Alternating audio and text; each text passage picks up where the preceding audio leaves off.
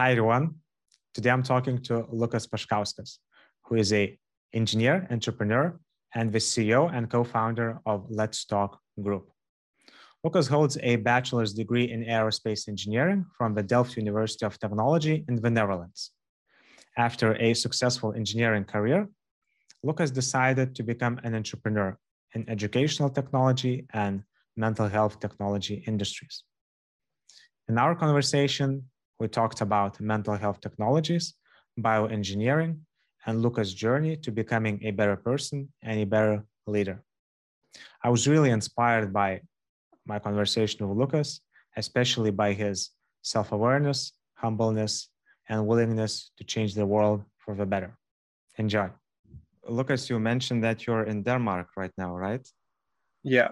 Yeah. And you, you mentioned before I before I hit recording that you were into kite surfing and wakeboarding. But to me, to be honest, I'm not sure what's the difference between the two. Can you explain it? No, so I, am not really into wakeboarding. I'm okay. Uh, I'm primarily into like natural elements driven water sports. I started with windsurfing, and then I started kite surfing when I was 14, and um, now I'm mostly doing surfing and kite surfing. Um, and so like it's sort of my my lifestyle mm. in a hmm. very large part. So all I do is work and and do water sports. And currently, I'm I'm in Denmark again for water sports reasons. So what's the difference between wakeboarding and kite surfing? Wakeboarding is you have a cable which is driven by a mechanical electromechanical device and it pulls you on a lake or like you can use a boat and then you go behind the boat. Okay, and whereas in kite surfing you use a kite for that, it's like yeah, more natural. Ah, got it. I see. I see. Interesting. I mean, this podcast it's it's called uh, Happy Developer Podcast, and it's uh, interesting for me to learn how does your happiness is affected when you're doing that kite surfing thing. How would you tie these two together?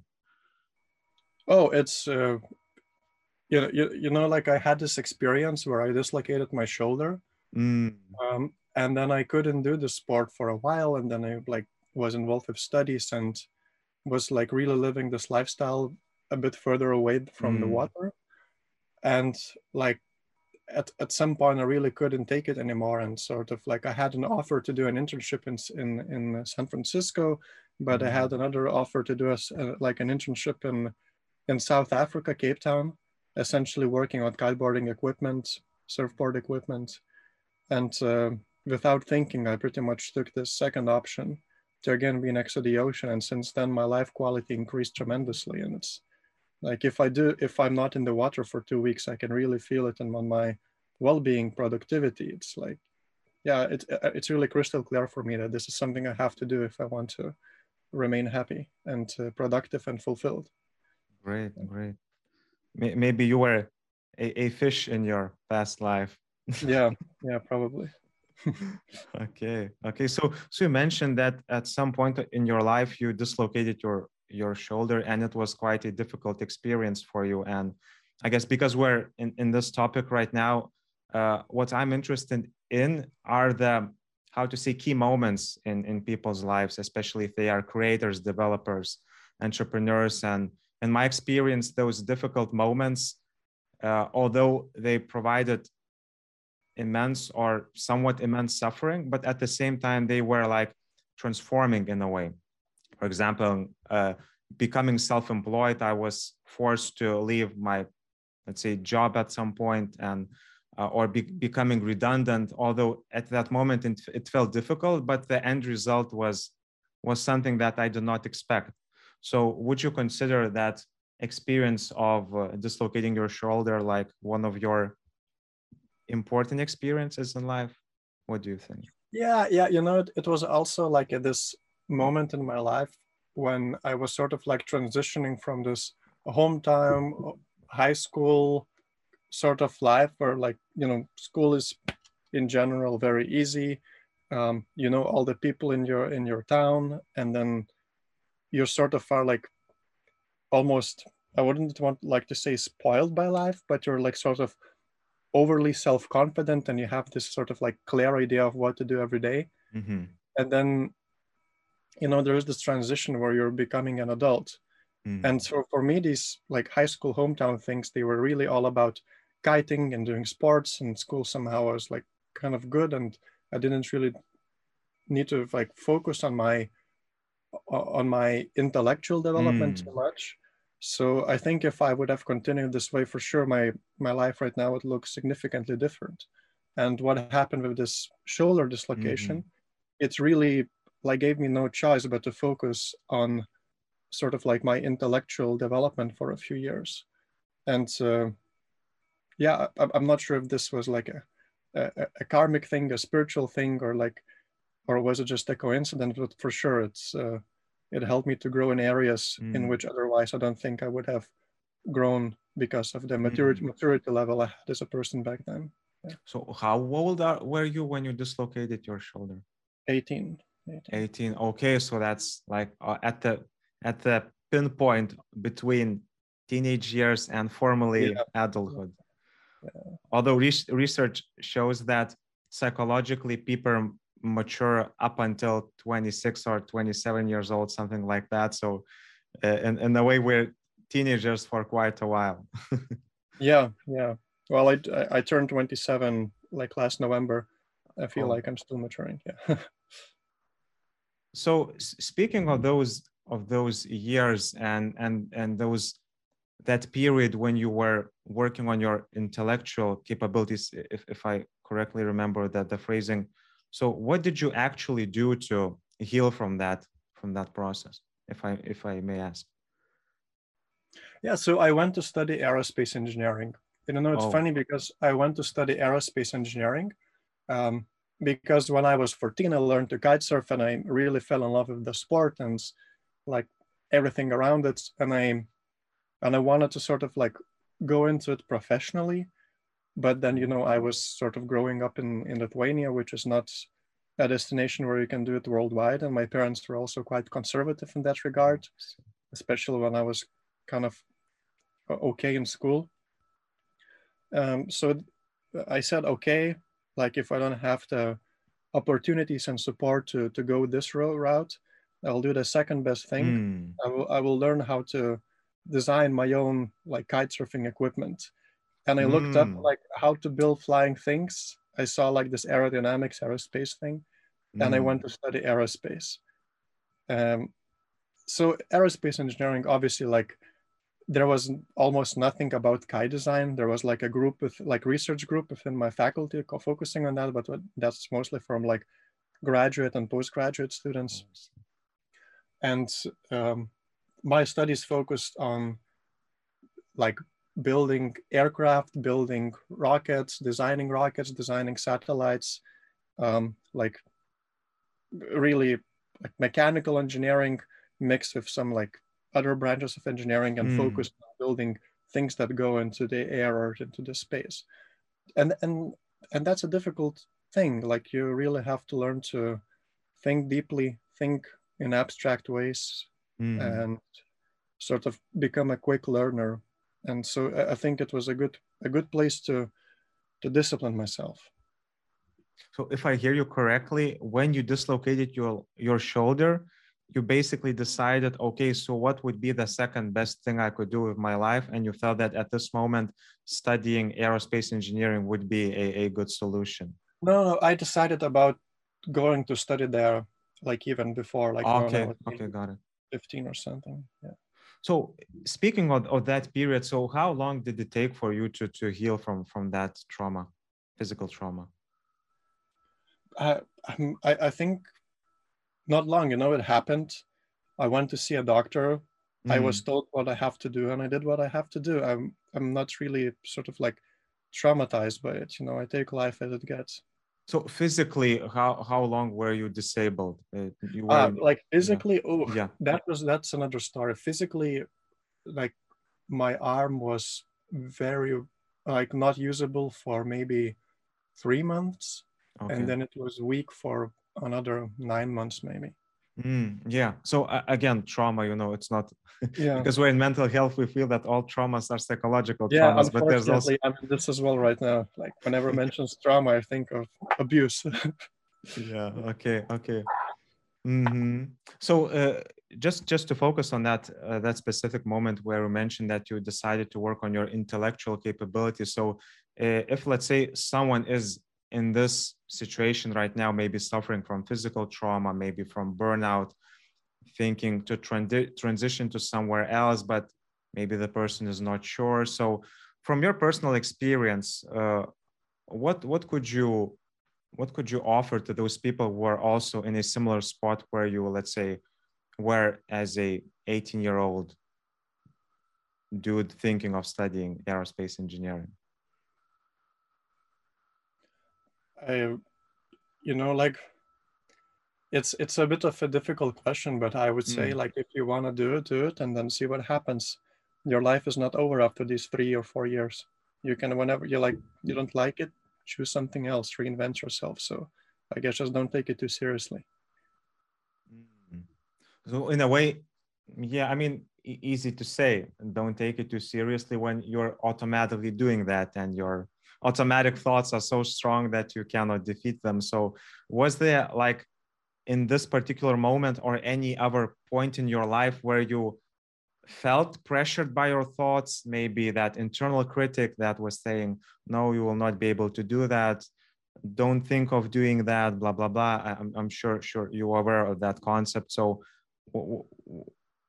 any experience you would like to share maybe and allow people to, to learn from that together yeah, but it came a bit later. Mm-hmm. So um, in my in my first year of studies, I sort of like realized, you know what, this aerospace thing is like not necessarily for me. Like I don't really enjoy the kind of lifestyle I would mm. have if mm. I was to be doing this like full time. And I also I, I had an opportunity to study with some incredibly talented people, like mm. literal geniuses. Like one of the guys there dropped out six months into the studies and started this company called the Ocean Cleanup. It's wow. like they're building this massive, uh, sort of like a sleeve that catches yeah, trash in the ocean. Yeah. Mm-hmm. So, you know, like I, I was around people like that, and I pre- pretty much saw that um, like my talent as an engineer would never match these people. Mm. you know so and and and i was totally fine with it. I felt like you know i i don't really resonate with the lifestyle and like um the work i would be doing if i was to pursue this path. And can we can we stop here lukas? You mentioned an important thing that you felt that your lifestyle was not resonating their yeah. lifestyle was not resonating with you. And i mean i I, I have an idea of that entrepreneurial young mindset who wants to do something big. And sometimes it can be intimidating for people who are just studying when you see like those successful young people. But but you mentioned that although you're a in my view a successful entrepreneur right now but when you saw these people those engineers you felt that it's it's not for you. So what was specifically not for you what, what do you mean by that well they they really enjoyed taking this complex mathematical mm-hmm. formula and like you know thinking about it and using checking how to apply it and they could spend the whole night in the library to do that they would passionate about it mm. whereas for me I, I it, it just didn't click. You know, I, I understood what it meant, but I was not thinking about it so deeply as these people were because I was like, it, it wasn't capturing my imagination. Yeah. And it's, it's, you know, like if you, as a kid, if your parents take you to, to a dance class and you don't like it, mm-hmm. it's totally fine. So it's a similar, it's exactly the same thing. Like mm-hmm. I mm. understood what I was told to do by my professors, but I, I was not taking it further than that naturally. Mm. Yeah. I mean, in a way, for, for me, it makes sense because if, if, if we go back in, in history in, in what you told, your first passion was uh, kite surfing and you wanted to do it professionally. And it seems that uh, although you said that you were thinking of studying aerospace regardless of that, space, aerospace engineering, it seems that it was not like something you were planning to do in the first place. So I guess it makes sense why did you feel that somewhat I would say I'm I'm not finding the word, but not that motivated as let's say other mathematical engineers. Yeah, yeah. I I I wanted to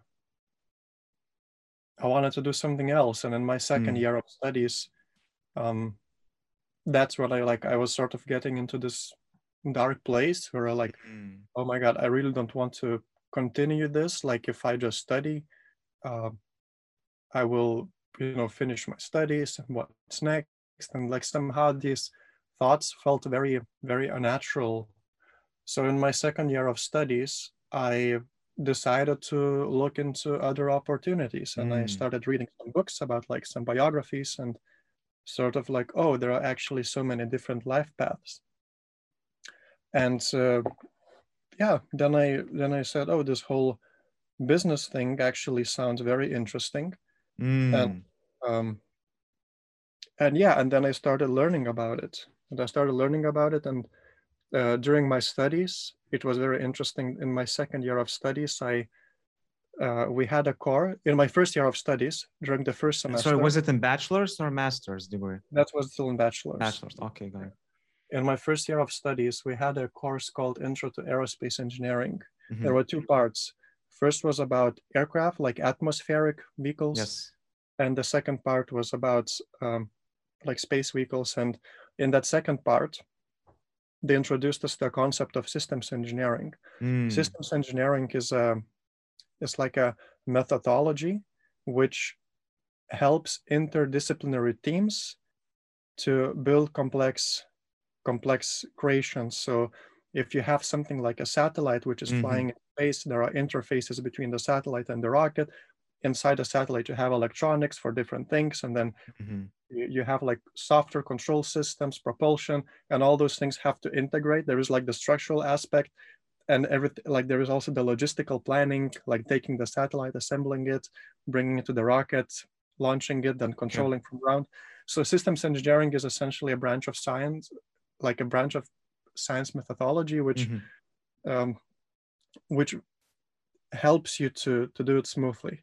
Okay. And yeah, and we got an intro into that, and like the first the very first lecture like blew my mind away because i realized that if you apply this kind of thinking where you like create requirements for a system mm-hmm. and then build components into that system not necessarily thinking in terms of engineering that you can build anything but i like didn't really do anything with it. it but but this like was i guess like this fundamental moment in my mind where i sort of learned to think of mm. how i'm still mm. thinking today and then in my second year of these studies i was like okay what do i do next and this whole business thing caught my attention because i thought oh you know what if i apply the systems engineering thinking i can think of what i want the system to achieve mm-hmm. and then sort of use this methodology to to build everything. And i I'm, I'm, I'm still in training an engineer so i like to be very structured in my work. So i still remain structured and sort of like engineering mm. how i do things. But because of this focus on on on like business aspect i can also you know uh, get get out of it to the extent where i feel comfortable with my lifestyle. And uh, yeah and since then i was pretty much uh, focusing every minute of my life not in the water not in studies on on the business things yeah Great. So two things seem at least interesting to me. So uh, we were discussing okay those dark thoughts and maybe methods how a person could deal with those thoughts and uh, those what you mentioned uh, it seems inspiring to me so first thing you took a course that was how to say applicable not only to engineering but maybe wider areas. And you know complex systems theory is, is relevant to biology is relevant to sociology is relevant to psychology how complicated systems interact you know for example how individual affects the environment how the environment affects individual. Yeah, and actually in counseling for example when we're uh, uh, when we're discussing at least at least the way how i see it when we're discussing a problem with a client and let's say the client says that okay i'm not able to find a intimate partner and i don't know what should i do. And what we can do is look okay so what environment is that you're spending most of your time?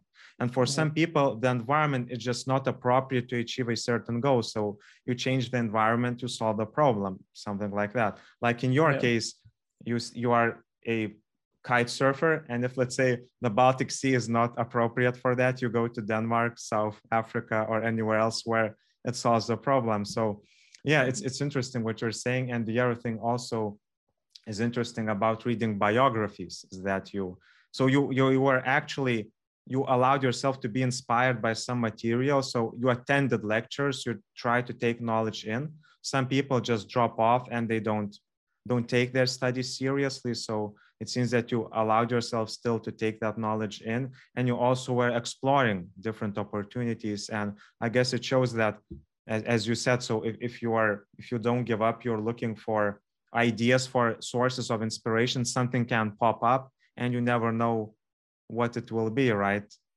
Yeah. Yeah. Mm-hmm. yeah like i mean the amount of possibilities and opportunities and different paths that you can take in this world are just absolutely insane. I don't think there is anyone in the world who, who could categorize all of that. So i think if you it's it's a bit unrealistic to to expect that you go at a young age you know find a study or like don't find a study find work and this clicks from like day one. Yeah sure for some people win the lottery but for most of us we, we have to continue searching and do it the more actively you do it mm-hmm. The higher the chance that you're going to find it soon mm. so simple logic and in your situation what also it seems could have been a, a good predictor is that you studied not in lithuania you decided to study abroad right was it in netherlands yeah delft university right so it, it, to my knowledge, it's it's like it's ranks quite high in, yeah. in, in rankings. I, I, think it's top top 200 something like that. So no, actually in aerospace, I believe it's top. It's for sure top 10, and I want to say top ah, three, yeah. but I'm not sure. Yeah. Yeah, yeah, yeah. Good point. So just because university is like in general top 200 doesn't mean that a specific program is not a, a leading. So yeah, and I think field, in general mm. it's like top 50 maybe I, I, but i mean it doesn't matter. yeah we need to look it up so it doesn't matter so but the idea is that it's a good university right and yeah. um and that's why i got the chance to meet these really really really smart people. young people mm-hmm. like honestly like some some guys they were like looking into these equations which would take me like a page to solve and they would do it in two lines and I'm like how they they were crazy smart, crazy smart. Yeah. And look, uh, to be not too positive, you know. So it's great that you were inspired by that course. It's great that you were able to tie it with your passion, mm-hmm. which is let's say kite surfing.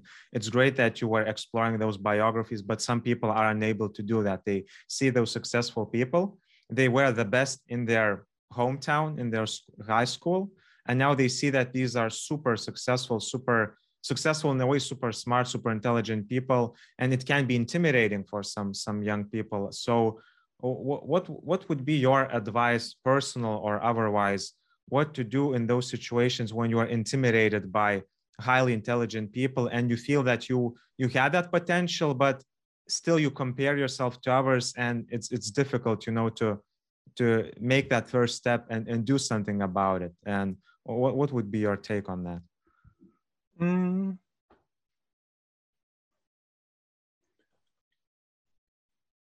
I guess the first one is to, you know, to to be to accept and be grateful because Jan Starner has been right has like really they raised your standard. Mm-hmm.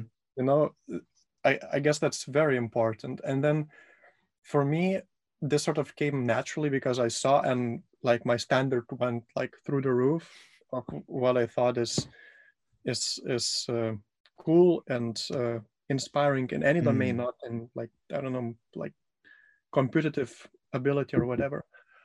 Um, and once you do that, talk to these people and like get to know them and you know really understand the like this direction of their talent because yeah like what i learned so far is that if you meet someone talented generally speaking they will be like generally talented in a in a broad domain than a person who is like not necessarily so talented. Okay.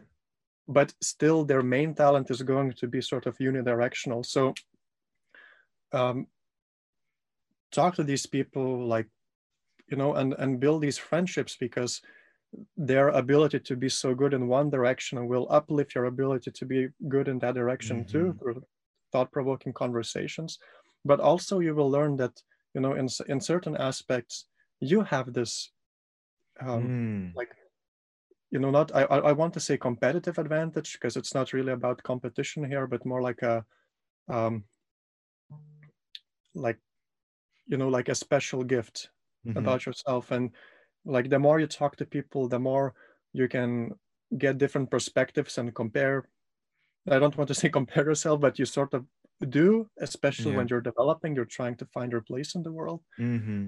uh, and it's totally fine in my opinion as long as you don't have a fragile ego um, and and yeah and then you know you you learn to find your your strength mm-hmm. maybe that strength is something very specific like if you take a very talented engineer they're probably very very good at engineering mm-hmm. but maybe you're the kind of person who can be good at few different things and then it's very rare to find a person who is able to be good at that and that at the same time.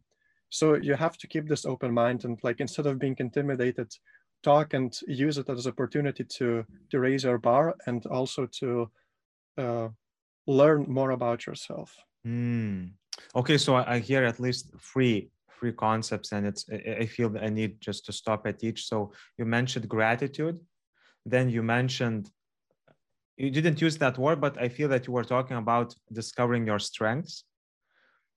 And the, the third thing is understanding yourself right? So like gratitude strengths and self-awareness. And you know you also mentioned fragile ego. And unfortunately if, if we use it the word technically ego is like our how to say control center or like our in, internal metaphor for something that drives our behavior. It's like according to freud it mediates between societal requirements and our internal needs for mm-hmm. aggression drive. So it's like an intermediator. And unfortunately for many people that they, they don't have strong ego boundaries.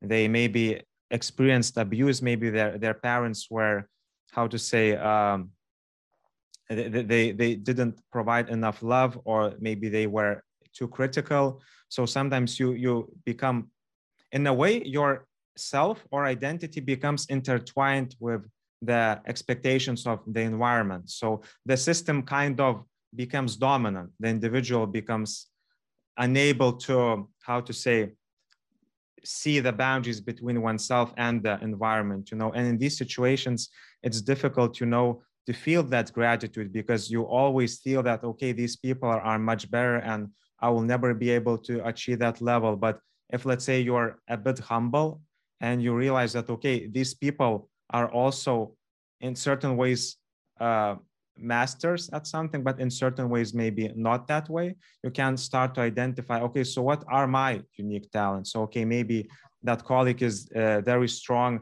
math- in mathematics maybe his iq is very high or her but at the same time still this person can be a generalist and don't know where to apply that high high intelligence whereas maybe you are more entrepreneurial and maybe you see how to apply the talent or direct certain talent. So i guess yeah the idea of how to say being humble and not taking yourself too seriously as you said in the beginning and learning from other people learning how to say humbly with a uh, you know just of gratitude i think it, it can help you know and it seems it seems that it helped in your case because you know, we met together when I was looking for jobs in counseling.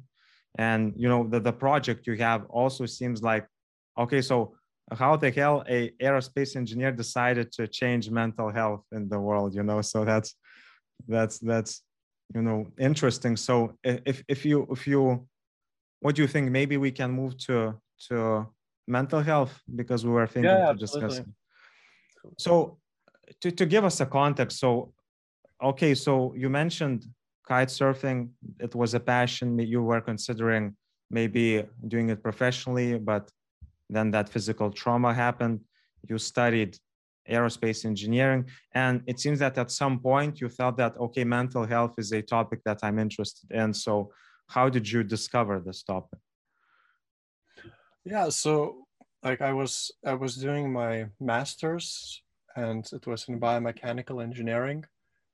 And somehow I was thinking about my thesis and what I want to do and I thought okay maybe you know like now my biomechanical things they really focus on on on like like mecha- mechanical aspect of, of the body. And i thought but you know what? Like why there is not much work done at least i thought so at the time about one's mind and, uh, and psych because if for example someone is operating a, a very expensive piece of equipment and uh, you know wouldn't it possibly reduce accident rate or mm. or like reduce the insurance liability mm. if we were able to determine the person's mental well-being as well and yeah and so i i started looking into that and it really caught my attention. And then i had one project related to to this and um, yeah and then with one of my partners we said why don't we also build like what's what's the my initial thoughts they were a bit futuristic. Mm. but at, at some point i asked myself a question what can be done to help people today? You know because can i stop you here? Yeah. I want to talk about that futuristic idea. So what was your futuristic plan if you don't mind?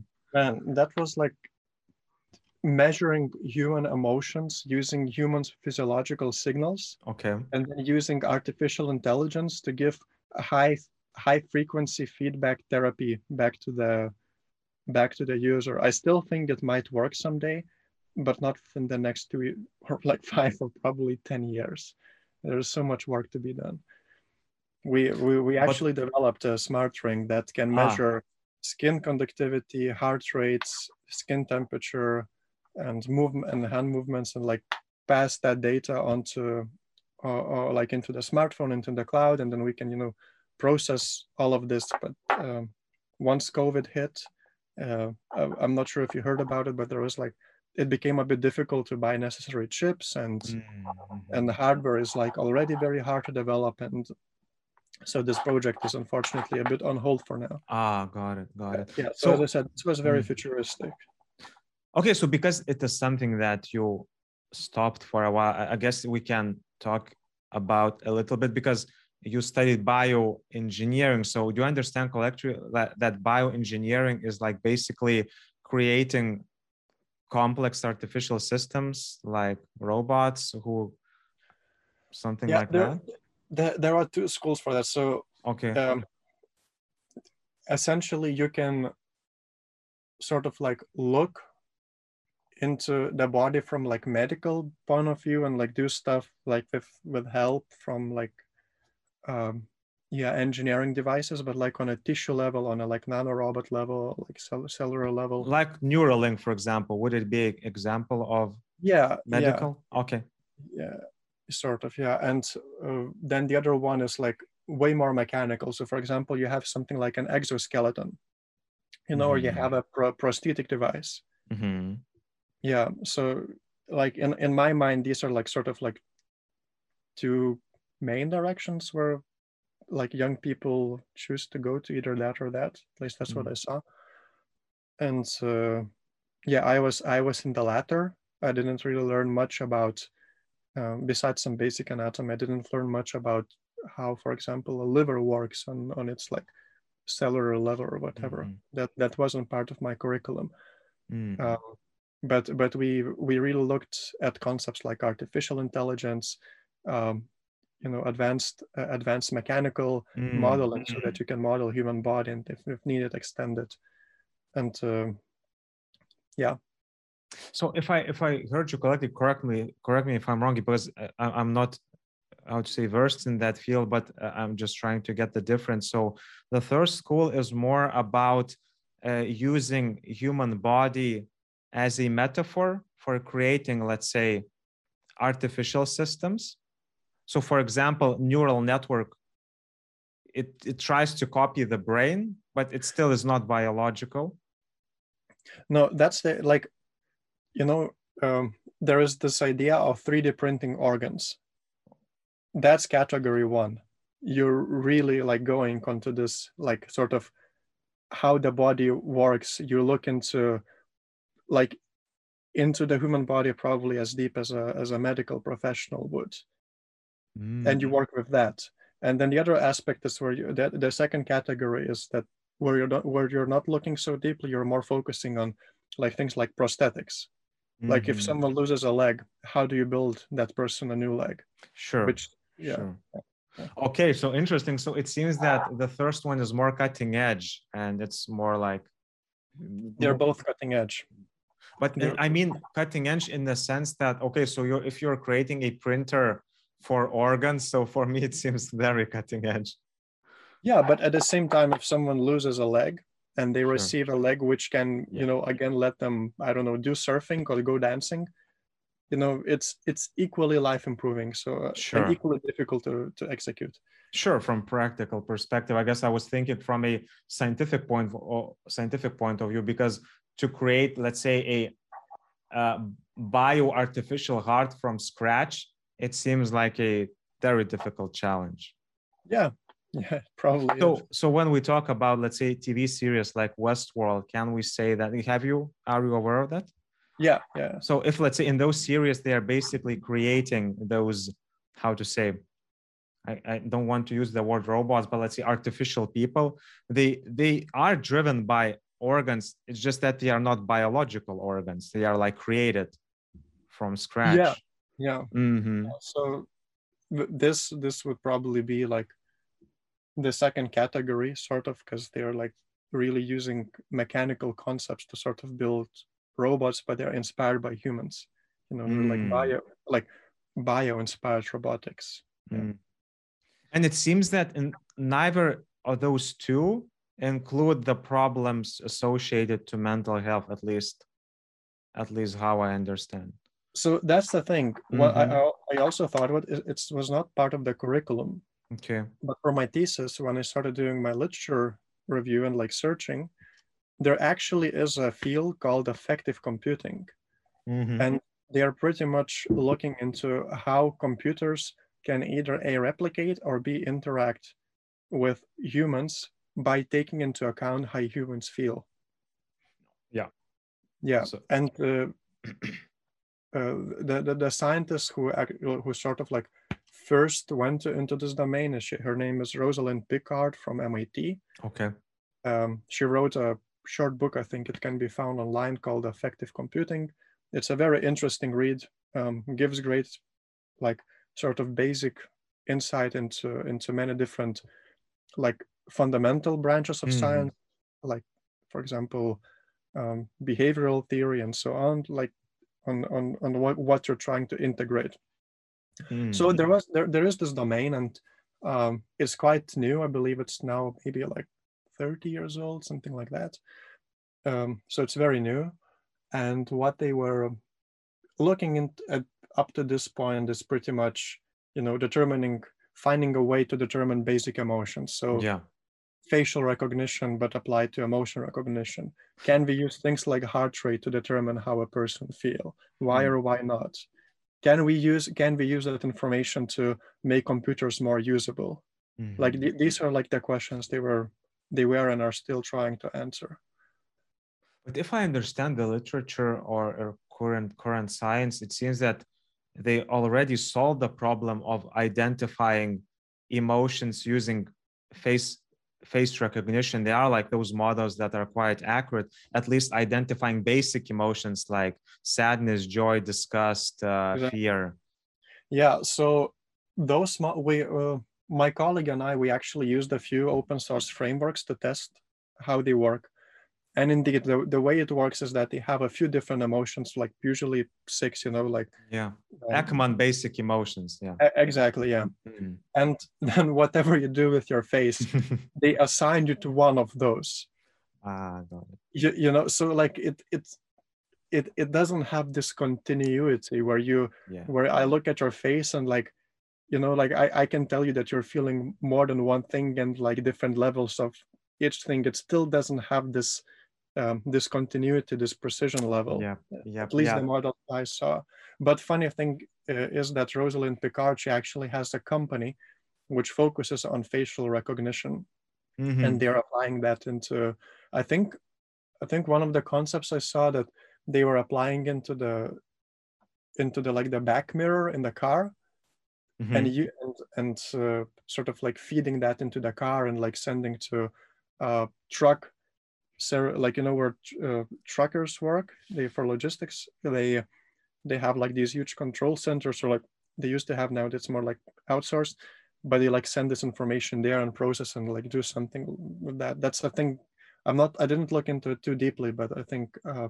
that was one of the concepts i saw either in her company or someone else's. I'm not sure if I would want, let's say, my autonomous car to know what I'm feeling and act accordingly. You know why?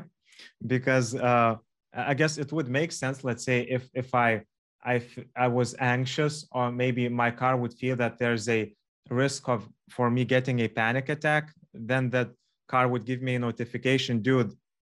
Maybe slow down, park a bit, breathe, and continue your journey. The reason why I don't I don't want to do this because I mean there are certain situations that when I, I want to have my emotions private and I had the ability to you know to deal with them or control them even if I'm uh, in a car or driving a car. So you know this this thing of you know knowing everything what I feel or do and providing decision making on behalf on myself it's it, it seems scary to me you know yeah yeah absolutely.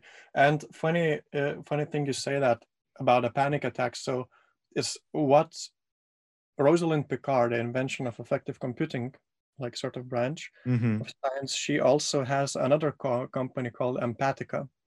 And what they are doing is they are using uh, they, they have a bracelet which measures your skin conductivity and it has been shown that skin conductivity and its behavior can very accurately predict Mhm. if you're about to have an epilepsy attack. yeah So what they built is that a service where if the bracelet senses that you're going to have an epilepsy attack, it informs your caregiver, and that caregiver can immediately come and help you. And I I, I- I don't want to think how many lives I, I want to think how many lives they they saved this way, um, but I think it's really cool. And I think in the future they will be using or other companies will be using this data about emotions to really you Mm. know inform people proactively about hey dude you're going to be at risk if you don't Sure. do if you don't calm down or whatever and i think um, yeah there is this issue of privacy and when we were building smart, the smart ring we also thought should we send the data to the cloud and process it there? Or should we like sort of have algorithms that we Mm. manage to squeeze onto the small ring which is obviously technically um, a you nightmare? can i guess if i understand the technology you can encrypt the information. Is it a solution? Well you sort of are encrypting information all the time but if you ha- Sure. if you can encrypt you can also like decrypt and you know so uh, ideally you keep devices isolated from the network and they just like give you information just to you and you and no one else. Nothing is perfect in Yeah. terms of security. Sure. Yeah. Yeah. so Okay, okay, interesting. yeah. interesting interesting. So um one more thing. What so what was your thesis about that you were, were writing for your master's degree? It, it was about the smart ring pretty much. Ah okay. That's the project that is basically right now on hold for for now. Yeah, yeah, yeah. so any any ideas to continue at least in yeah the future yeah yeah for sure sure. So Just, and uh, not now. so that bracelet that the the the uh, the the scientist you mentioned before rosalind right? So i- is it like something like their bracelet that you're planning to to create? Or it's somehow different? no. Something we wanted to create is we, we really want to pack it with sensors and let those sensors collect the physiological data and convert that physiological data into psychological data. So ah, how okay. a person is feeling emotionally because you know there are many startups sprouting around the world where essentially their value proposition is like, hey, input how you're feeling and we'll give you insights after a while on how you're feeling.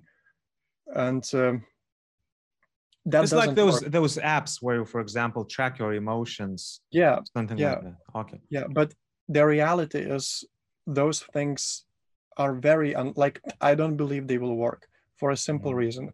It requires a tremendous amount of discipline from the user to in to spend actively thinking about themselves and how they mm-hmm. feel in their busy schedules or like if it's something people do at work you know it's it's very like is person going to focus on this like burning stressful thing they're currently doing mm. or is he go or is she or he going to add information into this app yeah. about how they're feeling and you know maybe they will do it for a week but once they miss doing that like once because of your uh, of the way our habits like work we we probably all been there with like working out if we miss it once we miss it again and again and again and we forget about it and i and, and i see and I, and I also have quite a few friends from the mental health space. I see this happening. You know these apps struggle to, to, to tackle this behavioral change challenge. And it's an incredibly difficult challenge. A few companies in the world manage to pull it off like facebook. For example. Okay. Like facebook. But they had like a team of engineers hacking your psychology to to make their platform addictive. And that's why yeah. you're using it every day. You know but if you, you know. if you're a startup who is asking something from people and the value prop they get from you is that you will see a graph of how you're feeling i mean you know is it realistic it's going to work no but if you have a device which you met, like put on and you don't have to think about it and you know it processes the data in the back end and like sometimes you open the app and you see all the information about how you were feeling, what time you were feeling. You can sort of like, without doing active input, get all the benefits. Yeah. I think that would work. And uh, that's the idea behind it. Yeah, I mean, it's great how you described. You basically describe like two camps that are in a way trying to solve the same problem, which is basically yeah. emotional awareness, you know. And uh, and I guess uh, both camps had their positives and drawbacks if, if you allow me just to rant a bit on that mm-hmm. when we talk about let's say apps that how to say try to train you uh, let's say observe your emotions and put them on the app. The reason i like this idea is because it's it somewhat trains you you to be more self-determined in a way to be your owner of your emotions learn to observe them consciously and try to be conscious about the process. At the same time we get into the problem of habits because you know to be honest when i look at my phone there are tons of other apps that i can use at that moment. And you know mental apps are not probably those that you use immediately or by instinct exactly. you know so this is this is one problem. When we talk about those let's say devices so in, in my perspective i agree I, I feel that they uh, reduce that cognitive load. You don't have to think about it. It just observes you. But at the same time it's like it's like surveillance in a way. And if you're a bit paranoid about that and yeah. you don't want someone to be that paternalistic figure that will solve all your problems that is mm-hmm. also not the, the best solution you know so it would be great to have something in, in between where for example a person still maintains one's self-determinacy, one's autonomy, but at the same time that the person doesn't have think too much about the process. You know, what, yeah. what, what, do you yeah. think? I, I I totally agree. Like you know, if if I'm like the reason we chose not to uh, use something like an Apple Watch or Garmin, like mm. there are three reasons. Reasons first of all, their APIs are limited in the amount of data and quality okay. of data you get. So, um, but like technical aspects aside, no, uh, there's another interesting technical aspect I want to mention is that okay. um, you, like skin conductivity essentially measures the amount of sweat in your skin. It can be like the amount of sweat you don't even feel if you touch with your finger, but there is some sweat in your hand. And um, like this sweat secretion is controlled by our, uh, yeah, sympathetic parasympathetic nervous systems, pretty much. Um, and in your on your wrist here you have much smaller amount of sweat glands than in yeah. your finger or your palm mm. and that's one reason to have a smart ring another reason is same for the heart rate you get much better quality signal because you have like winds going here. Yeah. So hmm, i believe it was like that at least. I, I, I have I, I, have a business idea for you. Yeah. what about you guys create a two rings one for the husband and one for the wife for them to for them for them to be aware of each other's emotions for example. That that would seem nice you know? If i'm let's say i'm i'm at work and i'm being informed that maybe my wife is a bit stressed so i'm maybe incentivized to call her and see how she's doing. So you had yeah. this idea right? We we we have like the application of applications in there are like infinite if this thing would work as we want it to work. But again, as I said, the hardware it's hard, and um, for now it's a bit on hold. Uh, mm-hmm. Uh, but uh, what you mentioned, um, like the reason we wanted to build our our own thing was that we control the data. You know, we can yeah. be sure that it's it's private and secure and it's uh, not used for malicious mm. malicious purposes. And um, yeah, I mean, because if if you're a trust trustworthy intermediator because it totally depends if you trust the the system or the the uh, the yeah. product owner yeah so. Yeah hmm, exactly. mm, good good. Interesting very interesting stuff. So going into your current project at least how we got to know each other. So in lithuanian it's called pasikalbėk is basically let's talk. And uh, you mentioned before our conversation that you decided to change your name. Uh, so what, what's how how we should refer to your company right now? Yeah um, in uh, when we started in lithuanian then we expanded into english uh, speaking market mm-hmm. uh, and we called it i hear you. Yeah. Uh, but we sort of like after a bit of experimentation and stuff we decided to really maintain the brand name and sort of call ourselves let's talk. Okay. Um, like like let's talk group and uh, have a different uh, different domain in every country, every language we we might choose to expand to. So and for example, just, in in mm-hmm. Portugal, mm-hmm. where we're now operating, we're called uh, Vamos Falar, which also means like uh, let's talk. In Latvia, we now created a name. Let me think. I think it was Pasaki. Yeah, Pasaki. yeah.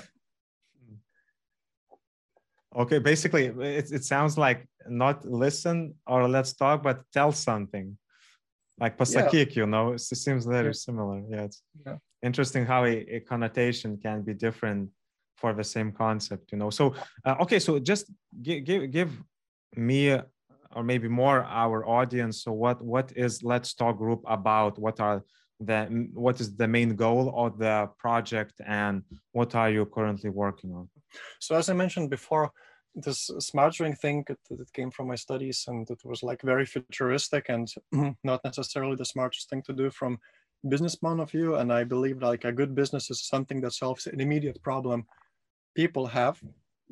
And i recognize that in in europe and uh, you know in lithuania the access to mental health and when i say europe i don't mention like i don't mean the whole europe. For example in scandinavia they have okay.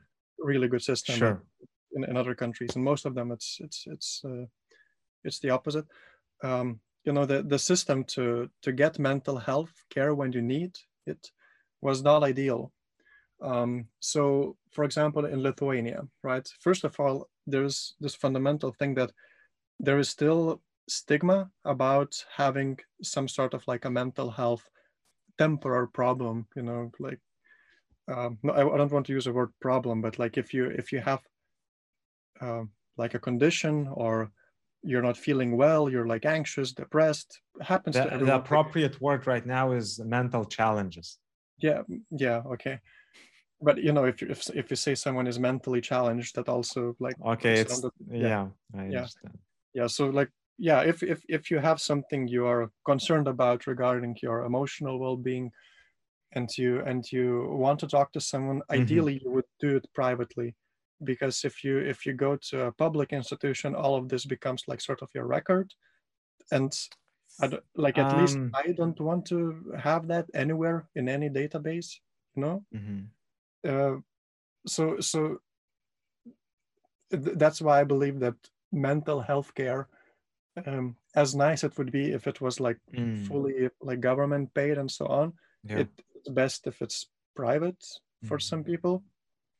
But even if you go the private route, you still, as a Lithuanian person, would go on Google and then you find these people. You have no idea who they are, or like you have a, too much of an idea who they are because they're like advertised in media, and you know, then you contact them and you have to wait for a few months.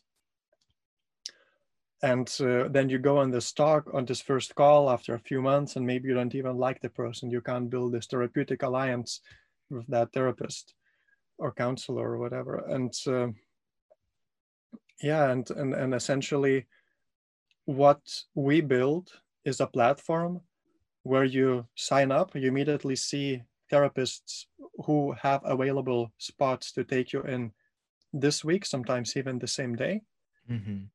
and then the first call is free and everything is like super secure. We collect absolute minimum amount of information and none of that information is shared with anyone pretty much Mhm. you know? so um, and you talk to a real psychologist using an end-to-end encryption method so again like no one besides you and the and the therapist know or hear or see the, the contents of those conversations so um, yeah we, we build a platform like that it's essentially like an airbnb for getting psychological help Mhm. but really tailored to the needs of the psychologist and the person seeking for psychological help Okay. Yeah. Okay, so this is like uh, one of your key projects right now, but you're also so we will get into it, but you also have like a uh, podcasting platform or something like that where you can read or listen to interesting materials. It's Pasiklausik.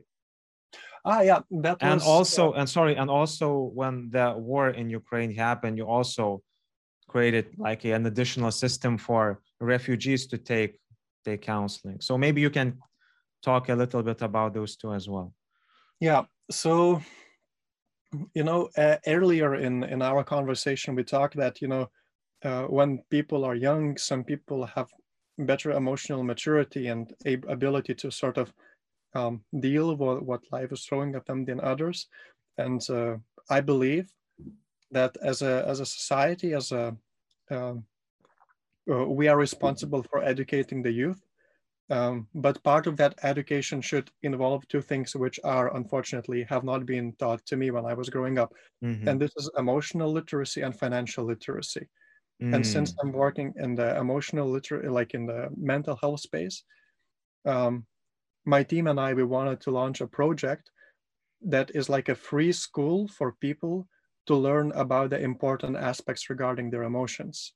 So that's the idea. It's purely altruistic. It's all about you know contributing to to the well-being of society so that they can become um, uh, more emotionally literate and they can better understand themselves because the best mental health care is prevention as with any healthcare so is it only provided in Lithuanian or can you can you access it in other. Languages? Only yes. Lithuanian. Okay. great. yeah but uh, in the future we will of course fix it but Sure, for now it's uh, the focus is on other things so that's Pasiklausik, which uh, i think means uh, uh, listen in in in english yeah something like that and uh, yeah and the other project was called Psy help for ua.eu Mhm. and um, when the war broke out i was actually just on my holiday for the first time in a few years. Mm, but this was uh yeah this was and still is a, a major major major crisis. And i thought that everyone who is capable of providing any sort of help um, should do so. So we created this platform which is essentially a, a replica of Yeah. our um, Pasikalbėk project we'll learn how to make these replicas because we're expanding to, to different countries and you know we sort of like nailed the process of mhm. how to do it quickly we can just like launch it in, an, in, in like a new replica in a new Mhm. place of like customized things in, in like in probably less than a day at this point um, and and and yeah and we invited uh, some like we invited therapists volunteer therapists to talk to people from ua or like refugees and sort of like to absorb some of that um, emotional negativity overload, if that's the correct term. Sure. Yeah. Yeah. Mm, got it. Yeah. Interesting. Interesting. It seems that uh, your project is also very, how to say, mission driven and you provide certain certain uh, projects that are for free and for people who are maybe in need so that's that's that's great. Um, so speaking of um, speaking of pasikalbėk or let's talk project. So um, so you know you are not the only ones of course. It's it's difficult to be the first in anything and usually if you are you're not the the most successful one. Mm-hmm. so uh, for me it would be interesting to learn because i'm sure that you you analyze the the competitive environment. So how is let's talk different from let's say other projects? And if you can name them what they would be and what is your like difference uh, if there is any? And we can get into detail because you know small things are important. And you know i'm i'm also as as, as a psychologist at pasikalbėk i'm a psychologist on our platforms and i notice small difference from a specialist perspective. Oh where are you? I'm here. Give me a moment. My charger. Yeah. Yeah uh, for sure. So um, let's break it down into three categories and then we focus on two. Uh, the first category which we will immediately sort of take out is these automated mental health tools which can be again like broken down into cat- two categories. The first one is non-ai driven and the second one is ai driven. Non-ai driven is like these tracking apps which show you like graphs which are like minimally interactive. The second category of in there would be ai ai ai therapy solutions. So or basically are, chat with a robot. Yeah yeah. And hmm. actually there are some which are really good. Yeah and they have been shown by reputable studies to, to be effective one of them is called uh, Woebot, W-O-E bot. Okay.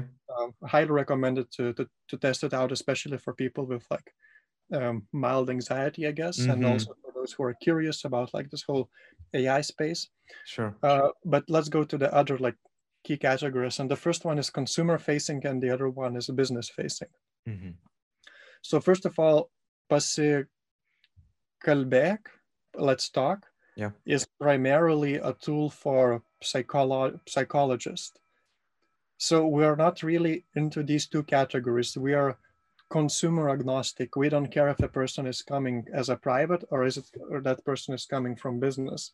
We are a tool for psychologists to manage their practice and be always full of clients. And while we definitely do not do things yet perfectly, we're that's the mission we're building to because our assumption is is that to be to really create an excellent mental health care experience for for the world mm-hmm. you have to make sure that therapists really want to work with their skill set and not look into going into hr for example or like corporate mm-hmm. culture you know so there has to be a huge supply of therapists sure so the profession has to be attractive. And we're, we're trying to contribute to making that profession attractive by really giving them like comfortable uh, uh, working conditions, uh, like almost a guaranteed clientele. And uh, um, in the, in the few, like we're trying to, uh, working on steps to also ensure that they're pay, getting paid more and more. But like it, it's, it's a process, you know? So so that's that's essentially like this like vision difference between mm-hmm. something like for example betterhelp in the united states which is really a consumer facing platform like you need therapists you come to betterhelp you find it and all they're doing is they're they are like trying to get help from there and uh, you know I don't want to risk getting into any uh, legal sure. issues but I, I, I did talk to a few therapists and uh, uh, who, who work at, at BetterHelp, for example, and you know they're not too happy. They're looking for outside opportunities, um, and I believe that's. Uh, I'm sure like companies like BetterHelp and there are a few others, they're they're aware of that, mm-hmm. and they, and they're working on it. But this is something we we we have been trying to work on from the day one. Our client is the therapist, and uh, uh, then the second category is like business facing tools. Um, so I think we have one in Lithuania, which is called Mindletic, uh, but then we have a few different ones in the world which are like doing really, really well. For example, ginger.io. Mm. It's absolutely amazing. It's, I think they're like the best solution out there. And uh, then there is uh, BetterUp, which is more about coaching. Yeah, but, I know. Yeah, mm. but it's it's more about um, yeah business facing solutions. So the idea is, is that you as an employer, you you you sign up these companies uh, to be your your service providers, and the service those providers give is like access to some sort of mental health care for your employees. Yeah, yeah, yeah. Got it. I mean, uh, as as you guys, you you Mindletic because I'm on Mindletic as well. They are they are also uh, how to say a physical person can also download the app and get help if he wants. It's just that he or she. It's just that the person will have to pay for it. Whereas when it is a business facing solution and it's for employees employees can get a, let's say a certain amount of of help and it seems that you have this as well right yeah yeah so as i said like for for us the we are sort of like a bit agnostic sure from from where the client comes we we focus on ensuring that there are many different places mm-hmm. from where clients come so that our therapists can always have like this influx of clients and then later in the future they can sort of filter like i only want clients who are private or i only want to talk to business clients i want to focus on clients who want to be coached to like be better at the discipline like that's the future where like if if you are like a therapist and you want to have a very specific focus so it's not just the client who filters what kind of therapy they want to receive but also you as yeah, a therapist you filter what kind of clients you want to get. Mm-hmm.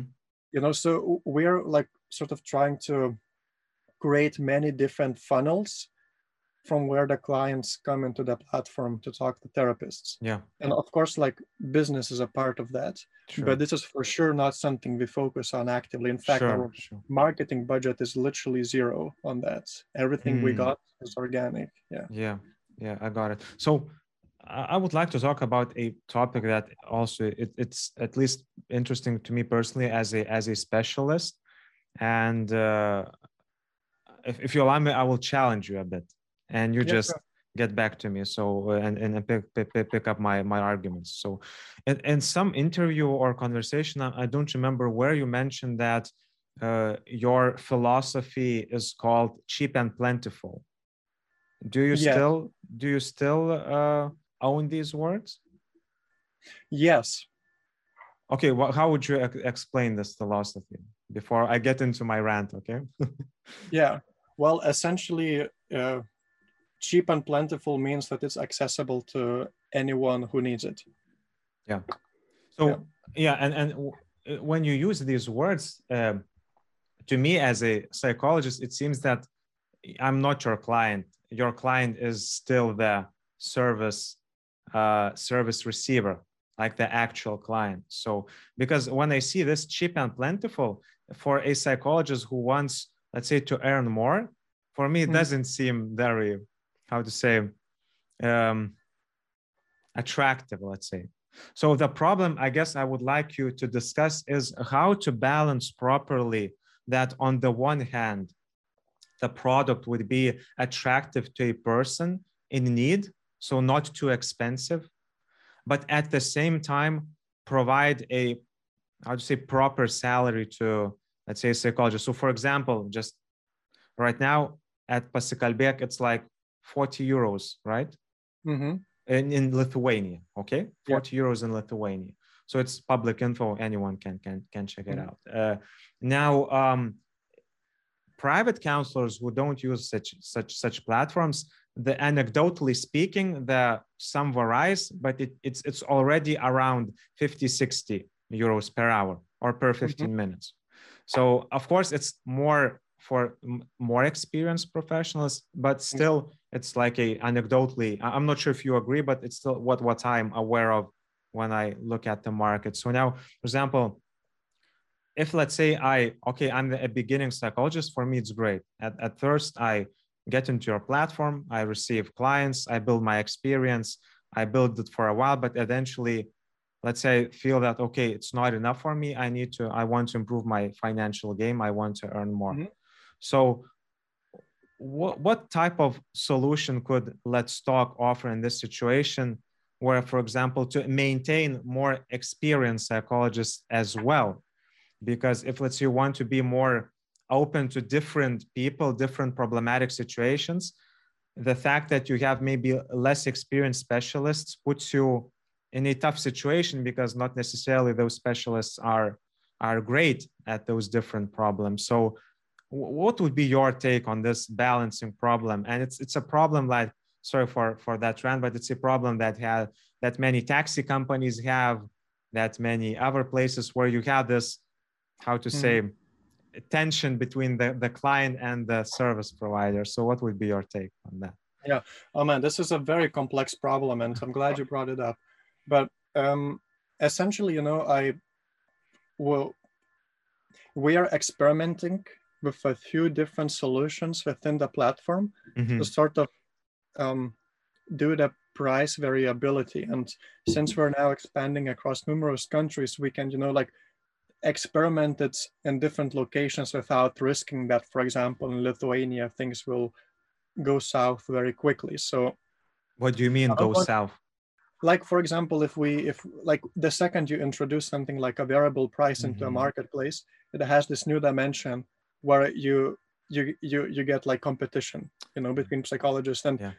Is this something we want in the platform? I don't know. No one knows until we test it. My mm-hmm. intuition says that no, you know this is not something you want to you want to generally have in a mm-hmm. in a mm-hmm. in, in this in this niche so uh, but maybe i'm wrong and so we are like doing many of these tests and it's a bit of like of a private know-how so i don't want to get yeah, too much sure. into that at this point but i really uh, want to stress that if the therapists chooses to like work for themselves there is obviously overhead involved but if they're like super well known this overhead is minimal because they're getting like a clients lined up, there is still this aspect of managing the practice, okay. like uh, convenient scheduling, payment collection. Mm-hmm.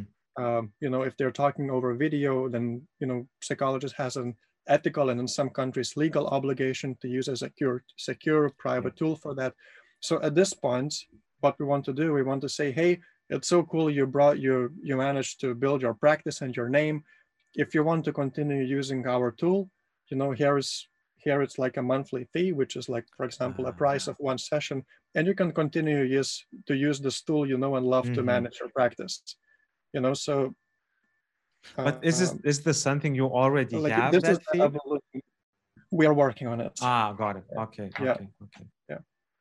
Yeah, I mean, you're not the only ones because uh, there are other people and uh, and I don't want to mention names, but I'm sure you're you're aware of them in Lithuania who are also thinking of uh, how to target psychologists or therapists and how to create a proper tool for managing, let's say, clients or having those video sessions. So I think it's it's definitely a niche, especially because there is that uh, increase in interest of of psychological services. So yeah, yeah. great. Okay, okay. Yeah. But speaking of that problem of balancing okay the price and uh, that a client has to pay and the price that goes to the wallet of the or purse of the of the counselor so any ideas how to solve this this problem that is definitely something in, in other services as well well you have freelance providers mm-hmm. let's say in in, in, well, in yeah it's it's so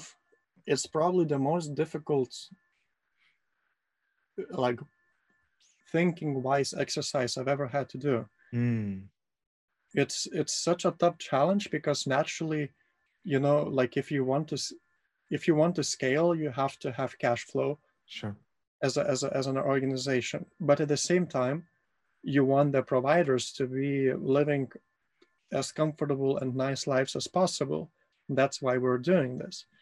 And so you're like in a constant struggle there and sort of like mm-hmm trying to get active feedback and uh, think of solutions. And um, lately, and, and there are these external forces that influence your decisions. For example, lately we wanted to increase the prices, but then, you know, the inflation is like what around 10% or something?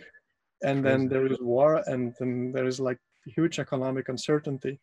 And would it now be a good time to increase prices for psychological that's that's ethical thinking on your part right? So i hear you. Yeah. Mm. and and we were like well we're not sure let's talk to the psychological like to the community of mm. psychologists mm. and you know the consensus was like that it's generally not the best time to do it uh, so let me let me jump in here so there is psycho psychoanalytic in, in, insight about this because a lot of uh, counselors have a so-called depressive personality. And people who are who have this depressive personality traits they tend to reduce their needs they tend to be very helpful very empathetic and they tend to put the other person first and oneself the second.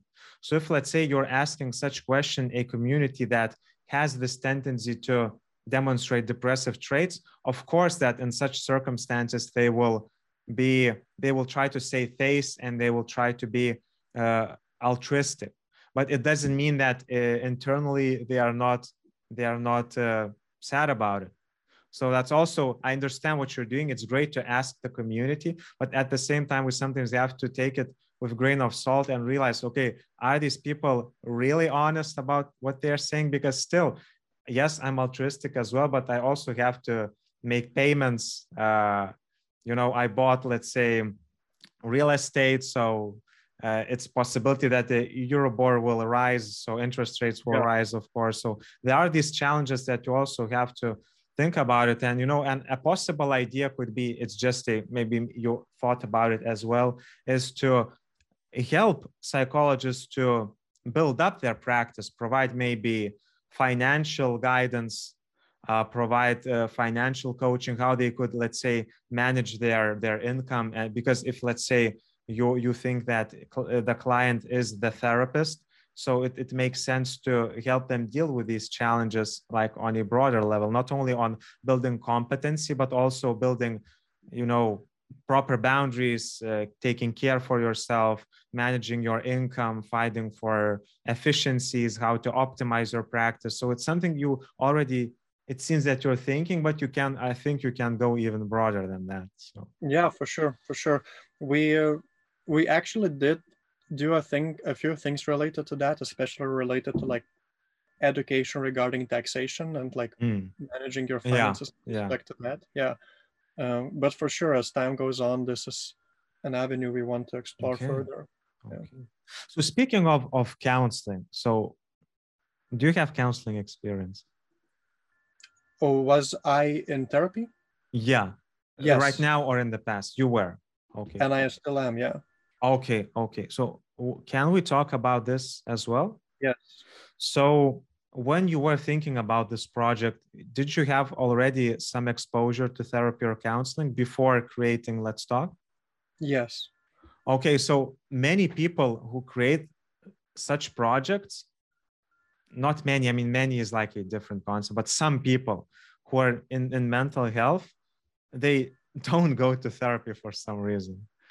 I'm not sure why but you are in this case a someone who takes care for yourself as well. So uh, if let's say in, from your personal perspective and, and if talking specifically about smart people like you who are maybe developers engineers why do you think many engineers or developers many once again i don't have statistics it's just anecdotal but if you talk to those, those people they are only now getting into these services they're becoming more more attracted but still many don't. So why, why do you think what helped you go to, to a therapist or counselor as opposed to others who let's say are skeptical or afraid? Because their engineering mindset says that it's a scam and it won't solve anything so um, I, I can't give you an answer. I can tell you my story. Sure, that's that's I, how much. Yeah. yeah. Uh, when I was working on the smart ring thing, and we were like thinking of applications, it's applications of it within the mental mm-hmm. health space. Um, like at the same time, I was also sort of getting this weird thing related to anxiety. I would like wake up, and I would not be able to leave leave my bed you know for sometimes for minutes sometimes for hours because of strong physiological signals. My heart would race my muscles would be super weak i would have like no focus almost blurry vision and like and i couldn't understand what's going on. My i had another company which was doing very well at the time. I Mm-hmm. had family i had friends i had my hobbies my sports you know like the the summer the spring the summer was there. Like i had like objectively speaking not really a good reason to to to to feel this way. And at the same time i was building this like smart ring which is going into the mental health space. Mhm. and i thought you know what? How can i ever build something in there if i never use the available tools to understand what people go through? Mm. and so i thought i actually am now experiencing this thing related to like anxiety a bit.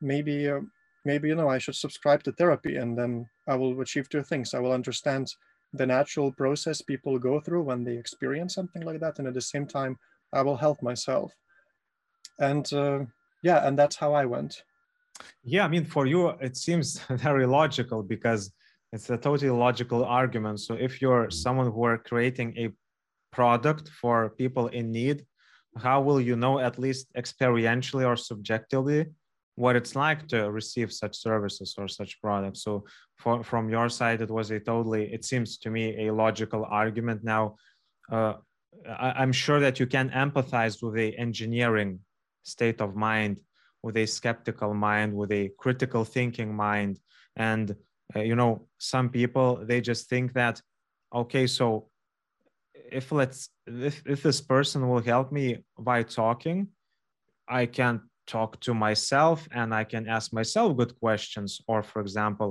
uh, maybe the person seem, feels that they are intelligent and they don't think that the counselor will be as intelligent as them. Maybe they they feel that they won't understand them properly. And other people think that okay so um, i'm an independent person they will give me advice. I don't need advice. So there are those many assumptions made about the uh, the therapeutic process. And uh, you know for you i mean you seem like a the way i know you a person who has good critical thinking skills, logical minds, and who studied engineering, how would you, let's say, if you had to, um, how would you um, help those people who maybe had these these assumptions or reservations around counseling? What would you say to them? Oh man, this is you're putting me in a tricky spot because you know I'm not a therapist myself, and my business partner, one of them, she's a therapist. And uh, while I would like to think that I understood many things about like ethical aspects related to to to, to questions like that over this like I think now one and a half years we're developing this project together. Um, I still feel like I'm on training wheels, and I like I uh, yeah. So in, in case I'm really going off side, like in, um, off rails here in terms of my thinking with respect to the ethics of your professional. But uh, if, if I, know. you know, if, if you allow me to stop you, but it's not something in from an ethics per- perspective. Actually, asking a human to human in this case. yeah, yeah, but you know, Mm. like you, the what we learned is that if you're not motivated to go to therapy, you shouldn't go to therapy. Mhm. You know, Okay. maybe this a, this is a very broad generalization, but Okay. um, you know like all the all decisions related to like the therapeutic aspect of our service i'm i'm not involved in that this is my business partner's domain because she's an experienced therapist and it's that's what she does sure. you know? Sure. Yeah. but from what i can tell and what i saw and what i learned is that if you are not interested in therapy and you don't find a good reason to to go there don't go there you know like there are other tools that can help you if you if you believe that you can help yourself with good questions um, you know sure ask yourself good questions if you're not sure if your questions are good use online and free resources to figure out these questions. And maybe as you proceed you will you will learn that hey this is so complex. I need someone who is trained. I need someone who can help me to see this question from like different perspectives because i'm no longer capable you know? So maybe through this self-education you will come at some point to a conclusion Mm-hmm. that hey yes i need therapy. But also there is a possibility that you will discover journaling in the morning that helps you to care all of your anxiety needs. Sure. you know so for sure like it's not for everyone. It's for motivated people who who who have a real need for it. So my advice is like if you're an engineer or any any person any profession i don't care about that and you you have these reservations you believe that you will not go you will you can do it yourself okay sure. But if you find that you are struggling just go once and see what happens Mhm. you know because if you're Mhm. struggling then it means you probably need to uh, at least get a recommendation from a professional Yeah, I mean, it, I, I like your answer because it shows that certain problems can be solved individually. For example, via uh, educating yourself about mental illness or certain mental disorders. And many people do it either way. We, we Google and look for Yes. symptoms, and then we think, ah, I have a panic attack. Ah, I have depression. And then they come to the session and realize, yeah, it's sadness, but sorry, it's not depression yeah it's anxiety but sorry it's not panic attack so yeah journaling great if you maintain it properly and you have yourself as a accountability figure but yeah sometimes it happens that okay i'm not doing great maybe i need some help but the problem is that some people they have a very um, unrealistic or fixed idea about therapy so for example maybe they heard from their colleagues that it didn't help them. But when they say it, what do you mean? You mean the counselor? You mean the therapeutic school? You mean the problem maybe the person was tackling? So there's a lot of material in that. For some people, it's that just they don't understand the concept. So, okay, so are, they like doctors? So what they, they will they like influence me? Will they like try to change me for some in some weird way what, what will it happen you know so because you're an engineer i think you're you can be how to say a reasonable voice in here because you you i'm not sure if you had those reservations but if you had so what was your experience? And maybe you could share how do you see as a person counseling or therapy? How does it help you the, with? And maybe how doesn't it help you which is also as as important as the first question. So what do you think? Yeah no for sure. For me it was such a great experience. Um, because even even though my my training was in like official training was in engineering but i i, I self-taught myself many of the entrepreneurial concepts and things about business marketing especially digital. And uh, you know but at some point uh, when there is a team and uh, the team is growing you you start to deal with people more and more. Mm-hmm. and then there is the stress and the risk you undertake uh, especially as an entrepreneur Mm-hmm. and um, you know for sure what what therapy did to me they it's really helped me to learn more about the needs of people i had this uh, very stubborn idea of how people should be. It was sort of like narrow minded. And I would be judging everyone around me based on that idea. And then if you're becoming like a, a managing, a leading figure anywhere, it would be a very, very, very difficult to do anything with your life if you continue to be that way. Mm-hmm. You know, so for for example, for me, the therapist really taught me to re- reevaluate the the relationship I have with people, and so it, it taught me to accept for who they are, empower their strength, their strengths, and in turn that really helps for business. Negotiating mm-hmm. again, you know, mm-hmm. when you're negotiating, you need to understand what people want, and you know if they if there is something they want, but they're saying different things, why they're saying those different things, and you know how can you sort of push down these barriers and like make something that like come out of that negotiation with a, like a win-win hopefully win-win mm-hmm. uh, situation and uh, being able to, to to talk to a therapist and like in between a few like different negotiation sessions, mm. sessions and evaluate that was a tremendous help. It's my negotiations for sure would not have worked out the way they did if it wasn't for that. And then there are these personal relationships. Mm-hmm. The personal relationships improved tremendously with my with my parents. Uh, you know, like I re- reevaluated my romantic relationships in the past, and like the one I have right now is uh, like absolutely amazing. And uh, I, I, again, I would attribute that to many of the skills, uh, interpersonal skills I learned consciously or subconsciously thanks to the therapeutic alliance I have with my psychologist. Mm-hmm. And so, yeah, and then of course there was this anxiety thing where you know we we sort of crystallized a few methods that would help me, and then you know in a span of a few months it disappeared.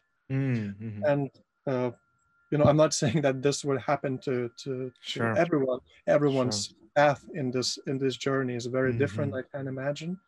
Um, but but that was my experience. I, I improved my ability, my abilities as a, I improved my emotional intelligence, or I sort of like unlocked it, mm. and um, and I imp- improved my interpersonal relationships, and I learned more about myself. Mm-hmm. You know, especially like if you're a bit ambitious, it's there. There is the struggle, like, hey, do I do something which I really like, or do I do this thing which fulfills my ambition? Mm. And it's like ambitious people, like I talked to a few, they really, really have this, dude. It's like it tears you apart. It's so difficult to deal with. And I think having a psychologist to to sort of guide you and sort of like crystallize almost your schedule, like how much you focus on one and how much you how much you focus on the other. Can, like it's such a time saver in terms of like you know acquiring wisdom about priorities um, so yeah, I think like I, I can imagine that someone who is, for example, really passionate about uh, you know development, uh, but at the same time has hobbies in paragliding, and you know uh, there might be some some conflict here and there because you know the employer might want them to to to finish this project, but the the club where they're paragliding is going to the Alps to take this yeah amazing glide, you know, and uh, there are these things that happen and it's important to learn to navigate them because mm-hmm. else you can it's like a really quick forward quick way to resentment towards one or the other mm-hmm. and uh, this is just one example where i think um, yeah i would recommend for people to to at least give this a try but again it's only if you're motivated Sure, sure. Yeah, you mentioned three important words. You mentioned many things, but if, if you allow me to crystallize what, what resonated with me the most. So, first thing is motivation. And uh, it's like a, a very important starter point to understand why do you need it? What is the situation? And, and being more internally motivated. Although it's okay, my perspective, right? It's okay not to be motivated too much but if you are curious enough and you understand that you need help, motivation can increase through the throughout the process. So sometimes clients come with some skepticism, some reservations, but still they give it a try. And yeah. when they get some use from it, they realize that okay, so my motivation is increasing. Some people, you know, they have procrastination issues. So the fact that they don't have motivation is a problem, you know. So I totally mm-hmm. get your point, but uh, I, I, think it's it's okay not to have too much motivation. You don't have to be too much motivated, and the fact that you are you don't have it can be also a good starting point and increase that motivation. So first thing, the other thing you mentioned is you don't you didn't mention the word, but this struck me is the concept of an unconscious mind. And mm-hmm. the problem is that we are we are, we as human beings find it very difficult to become conscious of what we are unconscious yeah and i mean these people i i guess me included we spend a lot of time understanding those those things like internal conflicts defense mechanisms cognitive mistakes that might be go out of our awareness. And having someone who is trustworthy to mirror these things can be a great use you know. Mm-hmm. and i guess the last thing you mentioned alliance or relationship. So unfortunately in my experience in my research a lot of engineers they don't have a very good relationship with oneself they are very self-demanding. They tend to self-bash themselves. They are somewhat critical imposter syndrome is a for some reason very popular concept in the tech world where you let's uh, you. have the same. yeah. And you know so if i have a not the best relationship or not an appropriate relationship with myself how can i be the the best counselor for myself? So having someone who can you know might allow you to see the good in yourself to identify the strengths the values it can be also beneficial. So it's great to hear that what you're saying totally mirrors the literature. And at the beginning you were afraid that okay it's not my field. But what you said is very i think it's very real because you know on one hand yes it comes from you but it comes from many other people. So it was great to to, to hear your story. So anything yeah, else you would like to add? No I, I guess it's just like what you what you said about people like sort of mm, you know i had this whereas i was sort of like unhappy about the way I was feeling. So I was like meta unhappy. Yeah, yeah. And, and, and it's such a such a mind fuck and uh, mm-hmm. can can be a bit frustrating, especially like it it really would uh, sort of becomes bold w- when you have high stress, high intensity, um, challenging times. Mm-hmm. Um, I guess, especially as an entrepreneur. Yeah. Mm, totally, totally. And this is another concept you also touched upon is like understanding one's needs, realizing that certain needs cannot be met at the same time that you have to balance. I like the idea choose your suffering, you know. So, okay, is it ambition or is it what I like? And it doesn't mean that you have to commit to something for your whole life only like this or that, you know, you can balance things and just because you at some point you decide you know to deliver a project doesn't mean you cannot you know do kite surfing the every day to reward yourself. So the, the ability to understand that we have a lot of needs balance them and realize that one way or another we still will be unhappy about something it's also i think important. And if let's say we're creating that bliss of being happy all, all the time well sorry guys but that's an alternative reality we are not currently occupying. Yeah, yeah. You know, there is this like concept like, yeah. So imagine like the how would your perfect day would look like, especially if you're like this high performance person yeah. who's like really good at his own work and like, you know, you have this perfect day lay, lay, laid out mm-hmm. on paper, sort of like you know exactly what it looks like. You wake up, you you make like a a super healthy smoothie, you wake up and it's still just 6 a.m., the sun is still rising. And then you like you you work out, you read, you do breathing exercises, you meditate, and then you cycle to work. And then you have a meeting, you land the client, bam, afterwards you like write a piece of software, which is like, you know, in, in a few years will be named genius by some like famous tech publication and you come back and then there is an amazing date and you know you you go do some like a, a hobby in the evening and then you have this perfect day. Like i think what most and when you sleep and then you sleep eight hours with no interruptions. Don't yeah you? with the humidifier like perfect darkness and like gradual light increase in the morning like all this biohacking stuff you know? And then you know what people should realize that if they would probably have five days in a row they would be totally screwed. Like they would be mm-hmm. burned out you know because it's such a high intensity and you know even a concept of a perfect day it's it it, it can be sustainable. So th- there is this question always of balance at least that's what i find in my experience and what i learned from therapy. And uh, uh, yeah i think like learning what balance means to you is really mm-hmm. important for your life quality. And i feel like especially in this tech world we have a lot of um, all or nothing thinking, especially yeah. with like venture capital. Oh, I'll start a startup and I become a billion dollar company or I fail.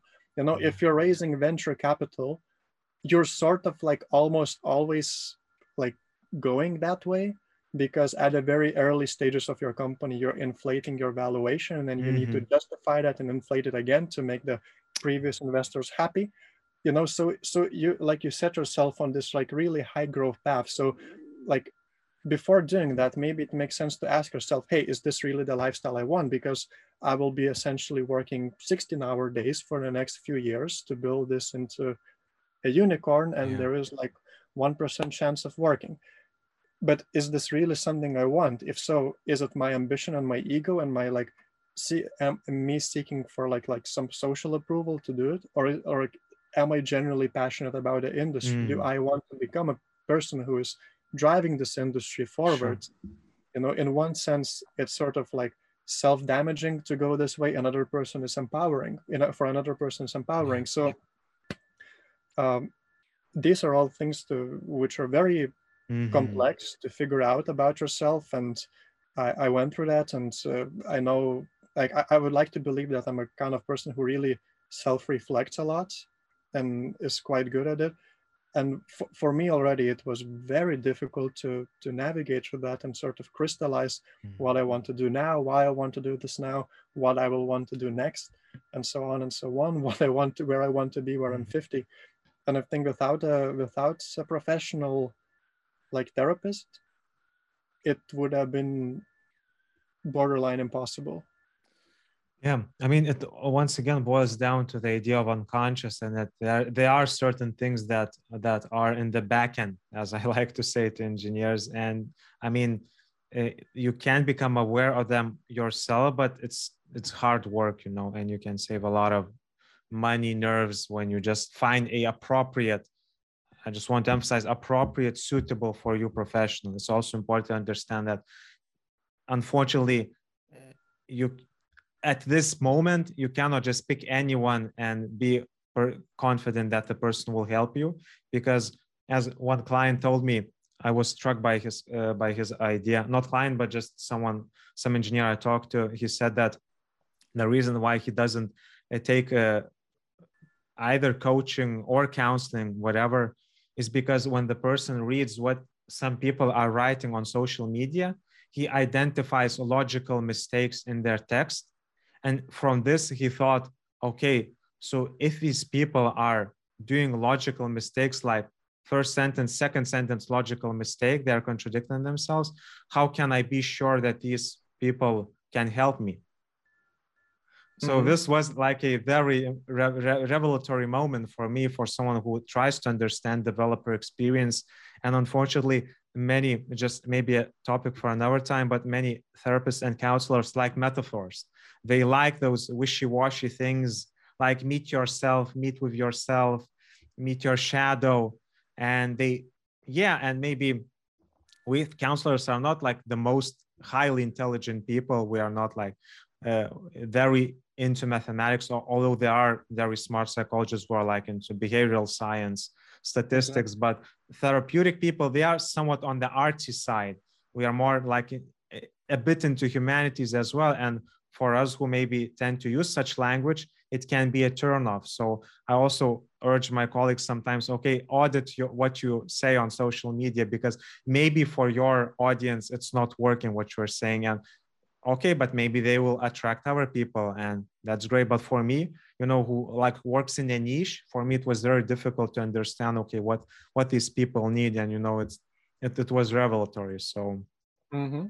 So yeah, so be, we still have some time. So very brief questions, okay, before we finish off. So okay, some people, let's say, okay, they don't want to go to therapy, but they still want to get help, and there are certain interesting uh, endeavors or or domains where I see a lot of progress, and I just want to briefly get your thinking on that. So, and pick those who are who are your you feel you're more interested in but what i'm also interested in is is ai counseling you mentioned before. So would it be like something to explore like chatting with maybe not a real person? The other endeavor is i'm also following is like artificial no virtual reality therapy where you basically face your anxieties in in digital mm-hmm. environments. And then finally basic self-help watching YouTube, reading books. So, from your experience, what what first question? What do you think of these endeavors? and 2nd mm-hmm. what do you feel is like the most promising ones where you might get that appropriate help yeah so very interesting okay so first with ai therapy and like chatbots pretty much that are designed to therapy so one needs to understand how they're built to understand their capabilities so essentially they take a real therapist or like a team of real therapists who are chatting with real clients the clients ask for the consent to sort of use their chat um, chat transcripts for scientific purposes or like for engineering purposes. And then, you know, over a span of few months, they generate like sessions from like they generate like transcripts from 20, 30, 40,000 sessions. And then they use that in an uh, in an AI to train the AI in a like natural language processing. Mm-hmm. I'm not aware of the engineering details. It's probably proprietary, um, but but that's the general like idea of how these things are built.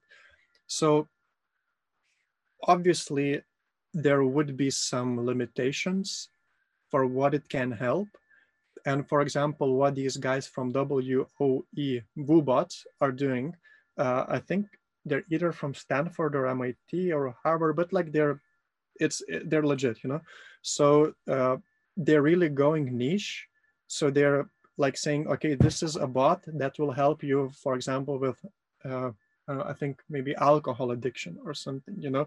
So they're really, really going niche. And I think the reason they do it is because of the way these kind of things are built. It makes it very hard to build something abstract. And, you know, even for a human therapist, it they, they specialize, you know, say, so same with these AI, thera- AI therapists, like if, if something looks too general, I would stay away from it. Yeah, basically, if you have very specific anxiety, it might be a solution, but it, yeah, it's more vague, so not necessarily. Yeah, yeah, exactly. If mm-hmm. there is a chatbot, like AI chatbot, chatbot, which was which is literally advertised to help you with like you know, a cat phobia, amazing. You know, you, you can use it. I can. I, I'm very confident based on the research I've done and based on the research that others done scientifically that it is likely to help you. Mm-hmm. So that's my that's my take on it. It's, it's important to understand how it works, and thereby, when you know it, you pick only niche chatbots. Okay, so basically, the idea if you have a specific problem, look for a solution that specifically tackles that problem and yeah. it might be a solution. Okay, what about virtual reality? Any ideas? Yeah. That's very interesting. So one of my first mentors in this space, he's a cognitive behavioral therapist. Mm-hmm. he he's Scottish, but then he went to work in Canada. Really, really, re- and academically also successful.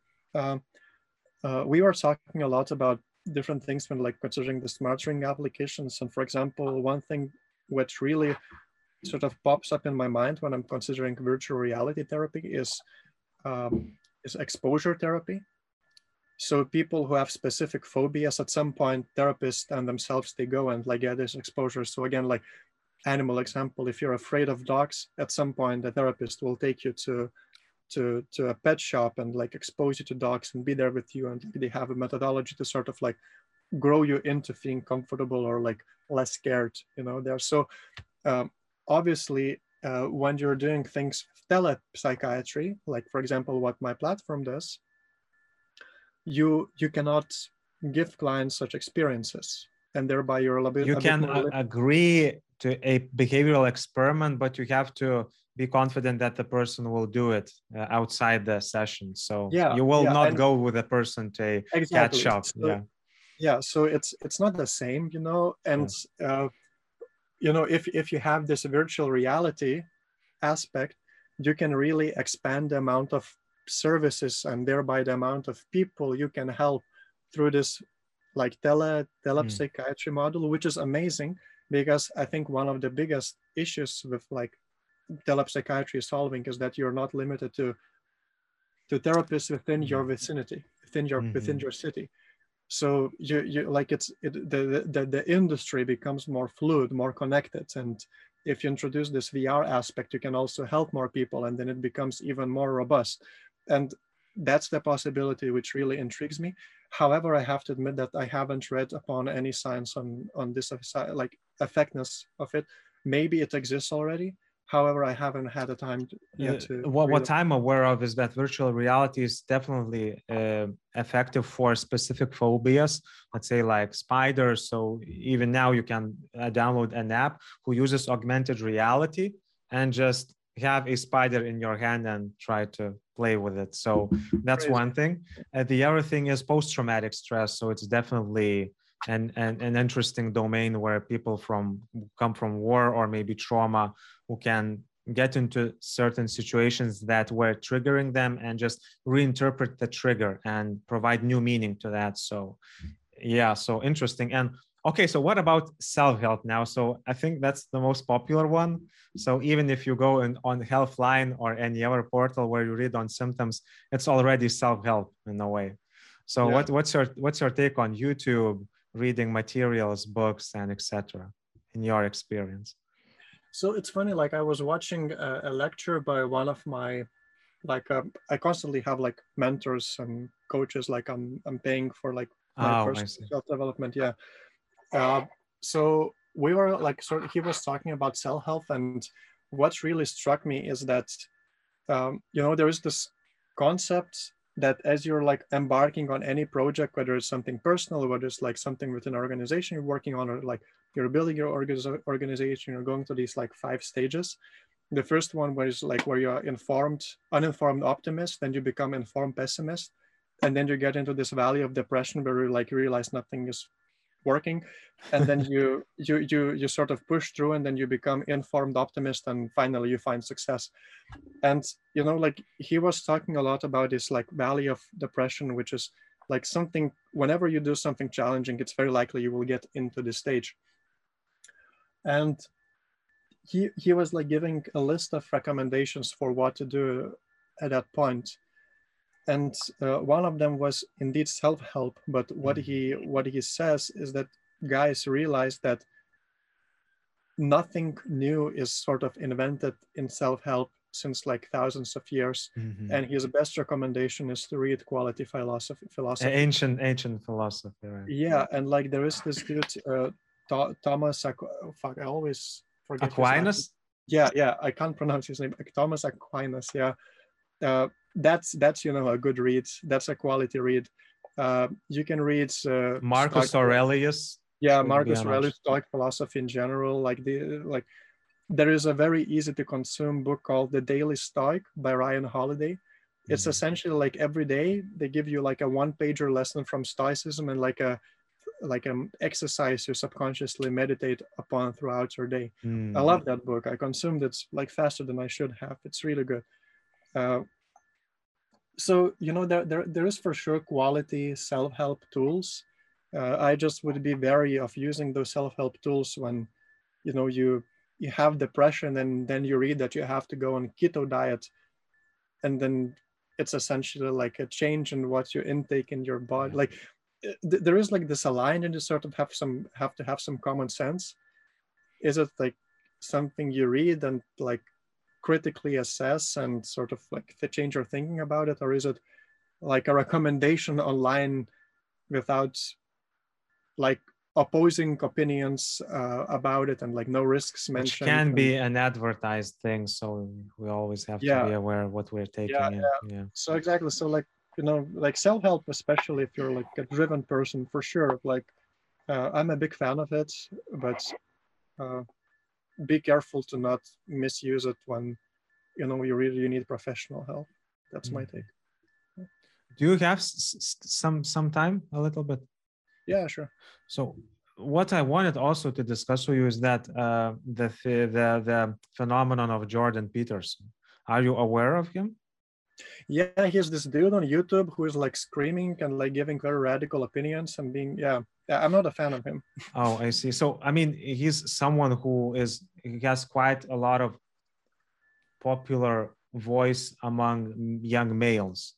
And yes. basically he's he's a clinical psychologist and he's essentially um, he, he he has a lot of inspirations but basically his idea is that you need a value structure in life for life to make sense and if you don't have that don't have that value structure it becomes difficult and for him that value structure is Christian philosophy that is basically embedded in Western culture. And those who say they are not Christians, according to him, they are in denial because they don't uh, accept the impact of that um, religion on our ethics, on the way we behave, on our legal system.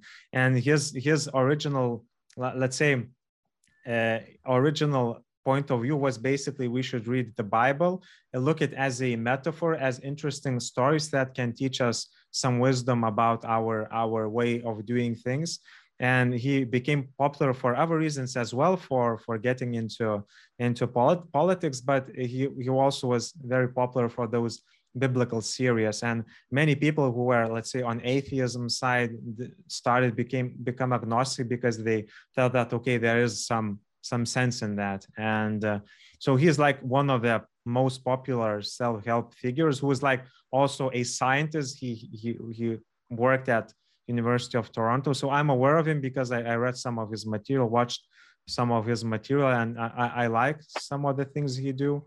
But yeah, I, the, the thing is that yeah, he has those quirks about religion, you know, about about, and he may seem like um, not someone who who is an authority. So, what do you think of this, let's say, trend of for young males, especially, let's say, finding for a father figure and following like everything what the person says i think it it can be therapeutic when you realize that you can have such figure for for for some they didn't have one. But at the same time it, it can be like a bit um, uh, culty or culty yeah, in exactly, a way. so exactly. so what what's your take on these like very popular figures? And i'm sure that they are there are gods in the tech world that people follow like blindly. So whether it's Jordan Peterson or Elon Musk, I mean, I think the mechanism is the same. So what's your, what's your take on, on, on that? I mean, you know, there is this saying that you're like an average of five people you hang out with. I think that the like the like in an information age and with the access to information we have, the more uh, correct way to, to, to say it would be you're the ex, you're the average of the five people you receive most information from. And um, you, you, you know, so obviously that dude, Jordan Peterson, he's smart. And like, for example, this value system, you know, it makes, it, it makes good sense. And like, uh, it's nice. And I, uh, but you should be probably a bit careful whenever someone is super radical and super categorical. Mm.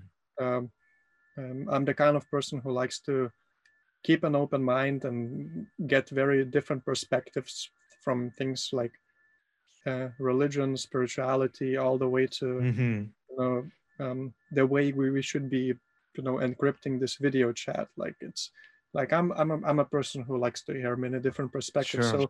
So uh, that's I guess why I was a bit uh, appalled by by this Jordan Peterson dude. He's too radical for my taste. Obviously, he has some like very uh, very nice things to say as well.